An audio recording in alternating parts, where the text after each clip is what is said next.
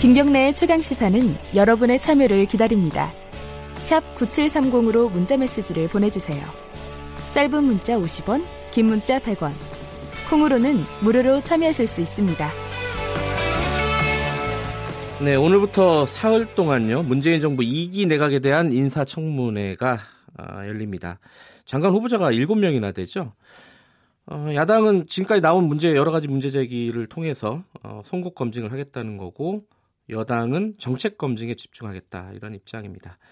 오늘은 여야 원내대변인 차례로 연결해가지고 인사청문회 관련된 어, 전략 입장 한번 들어보겠습니다. 먼저 어, 공수 중에 공을 먼저 연결을 해야겠죠. 자유한국당 원내대변인 김현아 의원님 연결돼 있습니다. 안녕하세요.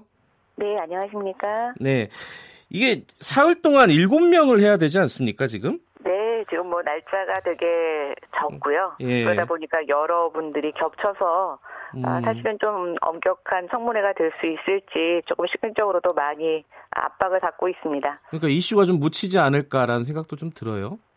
네, 그렇게 지적해 주신 감사합니다. 지금 저희가 날짜 협상하는 데 굉장히 어려움이 있었는데 예. 여당이 아주 철통 후비로 인해서 날짜를 하여튼 이렇게밖에 할 수 없었음을 좀 말씀드립니다. 일단 그 어, 일곱 명 중에 이 사람은 안 된다 이런 게 있습니까?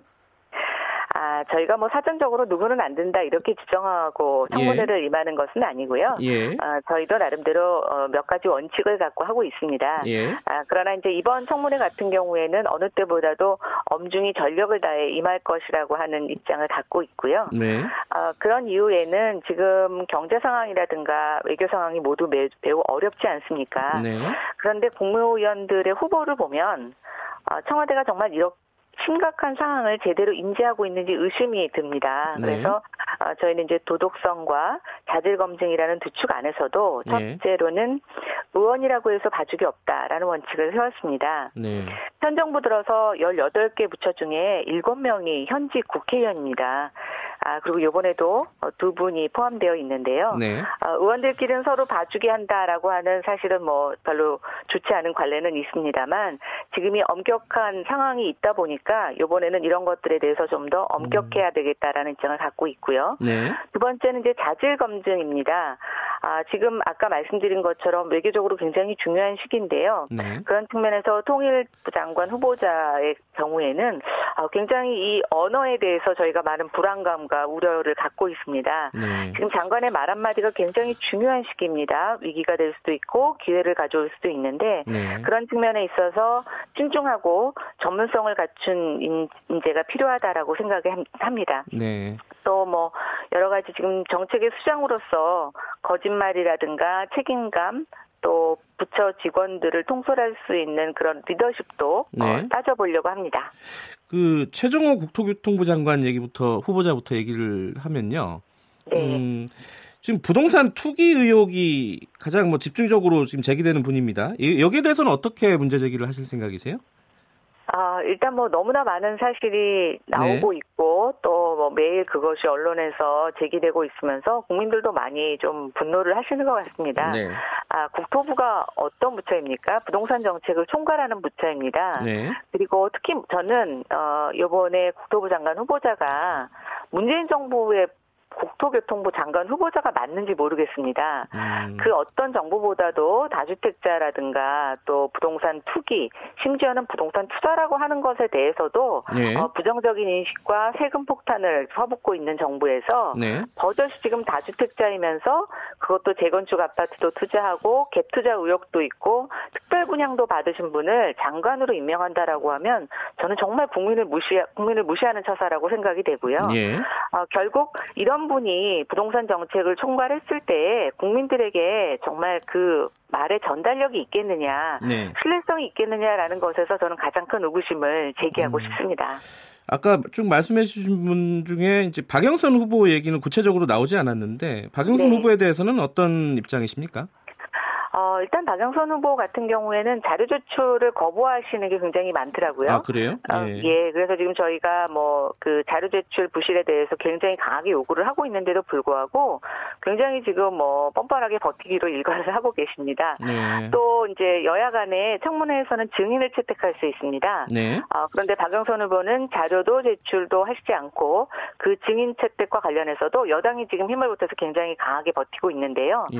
일단 박영선 의원 같은 경우에는 많은 분들에게 인지도가 있는 분이십니다. 예. 또 다선 의원이시면서 어, 그러나 가장 걸림돌이 되는 것은 어, 이분이 여태까지 해왔던 것들 남에게 들이댔던 잣 때에 비해서 본인의 관리는 굉장히 좀 미흡하지 않았나 이런 점을 지적하고 싶고요. 예. 어, 그런 측면에서 어, 부서를 통솔할 수 있는 능력 외에 본인의 어떤 도덕적인 문제, 예. 특히 거짓말, 특히 여러 발언을 하셨기 때문에 그 발언 간의 이해상충 부분 이런 것들을 좀 저희가 면밀히 따져보려고 예. 합니다. 그 증인 제, 증인 채택을 안 해준다는 건 구체적으로 누구 누구인지 좀 말씀해 줄 수 있나요?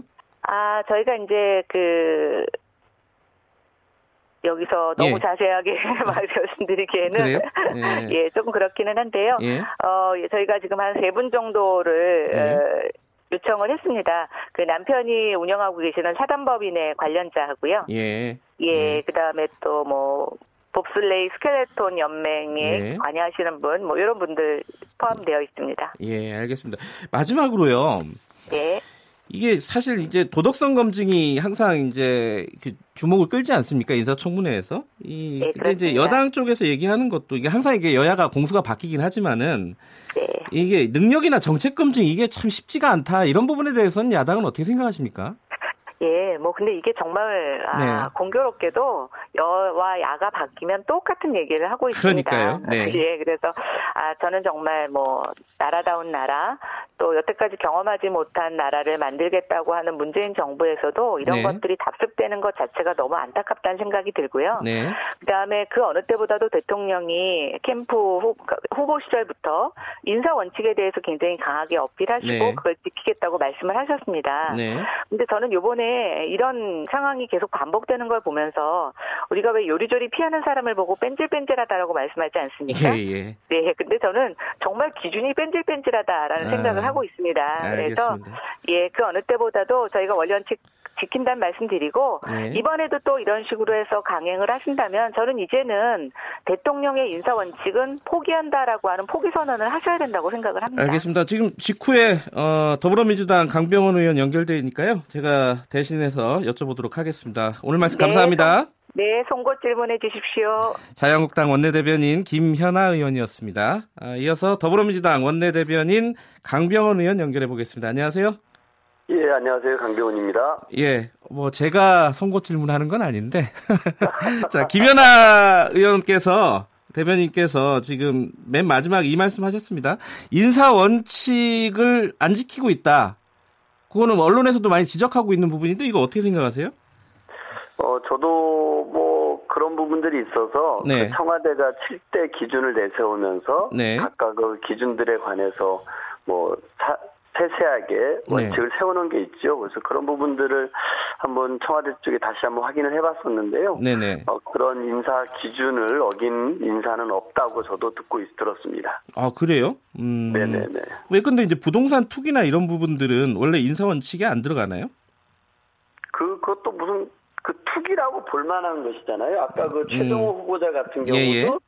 현재는 일 주택의 일 부장권 상태 아닌가요? 예, 그렇게 볼 수도 있는데 이제 그 전에 어, 네. 어떤 뭐 재건축 관련된 어, 투자를 한다든가 아니면은 자기 따님에게 이 저, 꼼수 증여라고 이제 언론에서 많이 표현하지 꼼수 않습니까? 꼼수 증여라고 언론은 예. 얘기를 하지만 어쨌든 증여를 해서 네. 현재 본인은 한 채를 갖고 있고 예. 세종시에 특별 분양을 받은 분양권이 하나 있는 상태 아니겠습니까? 예. 예, 그런 기준은 또 엄격하게 좀 봐야 되지 않을까 싶고요. 예. 또 해수부 장관 후보인 문성혁 후보 같은 경우는 그 이천오 년 이후에 위장전입이 문제가 됐지 않습니까? 네.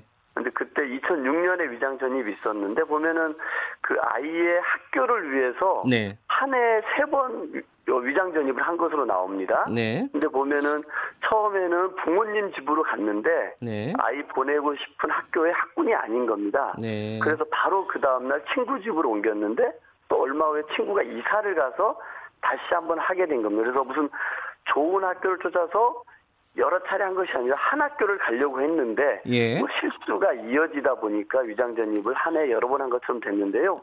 이런 경우도 엄밀히 보면은 그 한 번을 한 것이고 또 학교도 사립학교라든지 굉장히 좋은 학교가 아니었습니다. 네. 오히려 아이가 학교에서 좀 더 힘들어하니까 좀 더 그냥 편안하게 지낼 수 있는 그런 학교를 찾아서 좋은 학교가 아니라 알겠습니다. 경우였기 예. 때문에 기준이 좀 차이가 있는 것 같습니다. 이 최정호 장관 후보자, 국토교통부 장관 후보자 얘기부터 정리하고 가야 될 것 같은데요. 그 뭐 이제 잠실 소재 아파트 분양받고 이럴 때 이제 이게 전형적인 갭 투자다 이런 얘기가 있고 아까 이제 김연아 의원 말씀이 이 문재인 정부의 국토교통부 장관 후보자가 맞느냐 과연. 음, 일가구 일주택을 지금 문재인 정부에서 많이 이렇게 어, 권장을 하고 있지 않습니까? 특히 뭐 사회 지도층에게. 이게 맞느냐, 이런 문제 제기에 대해서는 한 말씀 듣고 넘어가야 될 것 같아요.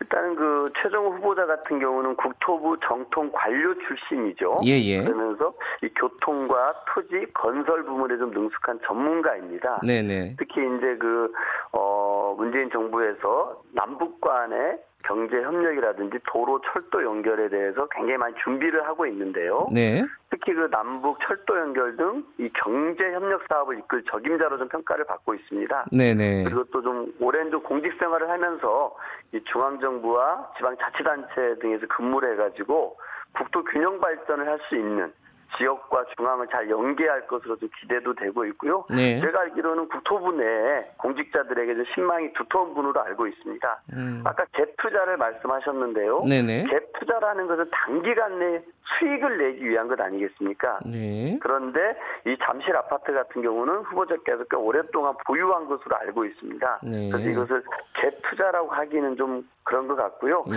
아마 후보자가 이런 부동산 문제와 관련해서 여러 의혹을 사고 있는데 네. 어, 본인의 그런 의혹 사는 부분을 어, 정리하기 위해서 매물로 내놓고 증여도 하고 해서 예. 이 직무를 수행하는 데 최대한 국민들께 죄송한 면을 네. 안 보이려고 노력하는 모습을 보이고 있고요. 예. 아마 청문회 과정에서 여러 문제들을 적절히 해명하고 사과할 것은 사과하지 않을까 싶습니다. 알겠습니다. 청취자 여러분들이 판단해 주실 것 같고요. 어, 두 가지만 더 여쭤보면요. 하나는 그 김연철 후보자 관련해가지고요. 네. 어, 말이 지금 되게 굉장히 중요한 상황인데 통일부 장관 후보자예요. 어, 이런 언행이 조금... 어, 뭐랄까, 경솔하지 않았느냐. 지금 상황에서 과연, 어, 장관 후보자로 적절하냐. 이렇게 지금 문제 제기를 하셨습니다. 그, 아까 김연아 의원이 어떻게 대답을 하시겠습니까? 일단은 저희는 뭐 이렇게 그 장관 후보자를 뽑는 인사청문회를 앞두고 있습니다. 네네. 후보자가 그 부처의 수장으로서 자질과 능력이 충분한지를 네. 검증하는 것이 주 목적 아니겠습니까? 네네. 어, 이 김현철 후보자의 경우는 학자로서의 이 남북 문제라든지 이런 것에 연구 실적도 뛰어나고요. 네. 실제 남북 협상의 실무자로 있었던 현장 경험도 가지고 있습니다. 그래서 네. 일을 할 줄 아는 사람이라는 네. 그 주변의 평가들도 있습니다. 예. 근데 이제 어쨌든 본인이 이 공직자가 아닌 자연인으로서 학자로서 살다 보니까 네. 그 본인은 마음껏 자기 주장을 했던 부분이 있지 않습니까? 예. 근데 이런 부분이 이제 표현에 있어서 좀 지나친 점은 아쉬운 점이 있지만, 네. 학자로서의 소신을 거침없이 밝힌 것은 저는 충분히 음. 학문의 자유나 표현의 자유 측면에서 존중해야 된다고 봅니다. 네. 특히 뭐 문재인 대통령에 대해서도 쇼한다고까지 얘기하지 않았습니까? 네. 그럼에도 불구하고 지금의 남북 관계를 푸는 데 있어서 통일부 네. 장관이 보다 더 어, 현장 감각을 가지고서 네. 창의력 있는 정책들이 필요하기 때문에 네. 이 김현철 후보자를 어, 통일부 장관 후보자로 지명한 것이 아닌가 이렇게 생각합니다. 그 마지막으로요. 아까 그 김연아 의원이 이 얘기했습니다. 박영선 후보자가 자료 제출을 제대로 안 하고 있다. 이거 좀 어, 민주당에서 좀 얘기를 해야 되는 거 아닙니까 이거는? 그래서 이제 보면은 아마 네. 의원님들 같은 경우에는 네. 이 후보자에 집중돼서 이렇게 좀 자료를 요구하는 거 있는데 아마 네.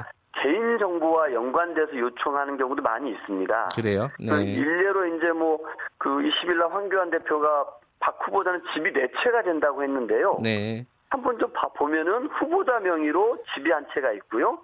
전세가 하나 있습니다. 오피스텔. 예. 그리고 배우자 명의로 집이 한 채가 있고 네. 또 배우자 명의로 도쿄의 아파트 한 채가 있습니다. 네. 이거 보면 이제 일가구 이주택으로 봐야 되는데 예. 마치 후보자가 집이 네 채나 된다고 표현하는 것은 예. 뭔가 문제가 있는 것 같고요. 알겠습니다. 또 그런 자녀들과 연관된 개인정보까지 요청을 해서 과한 신상털기 인신공격용 자료를 네. 요청하는 게 과하다고 들었습니다. 알겠습니다. 그 김연아 대변인과 시간을 맞춰야 돼서 여기까지 들어볼게요. 고맙습니다.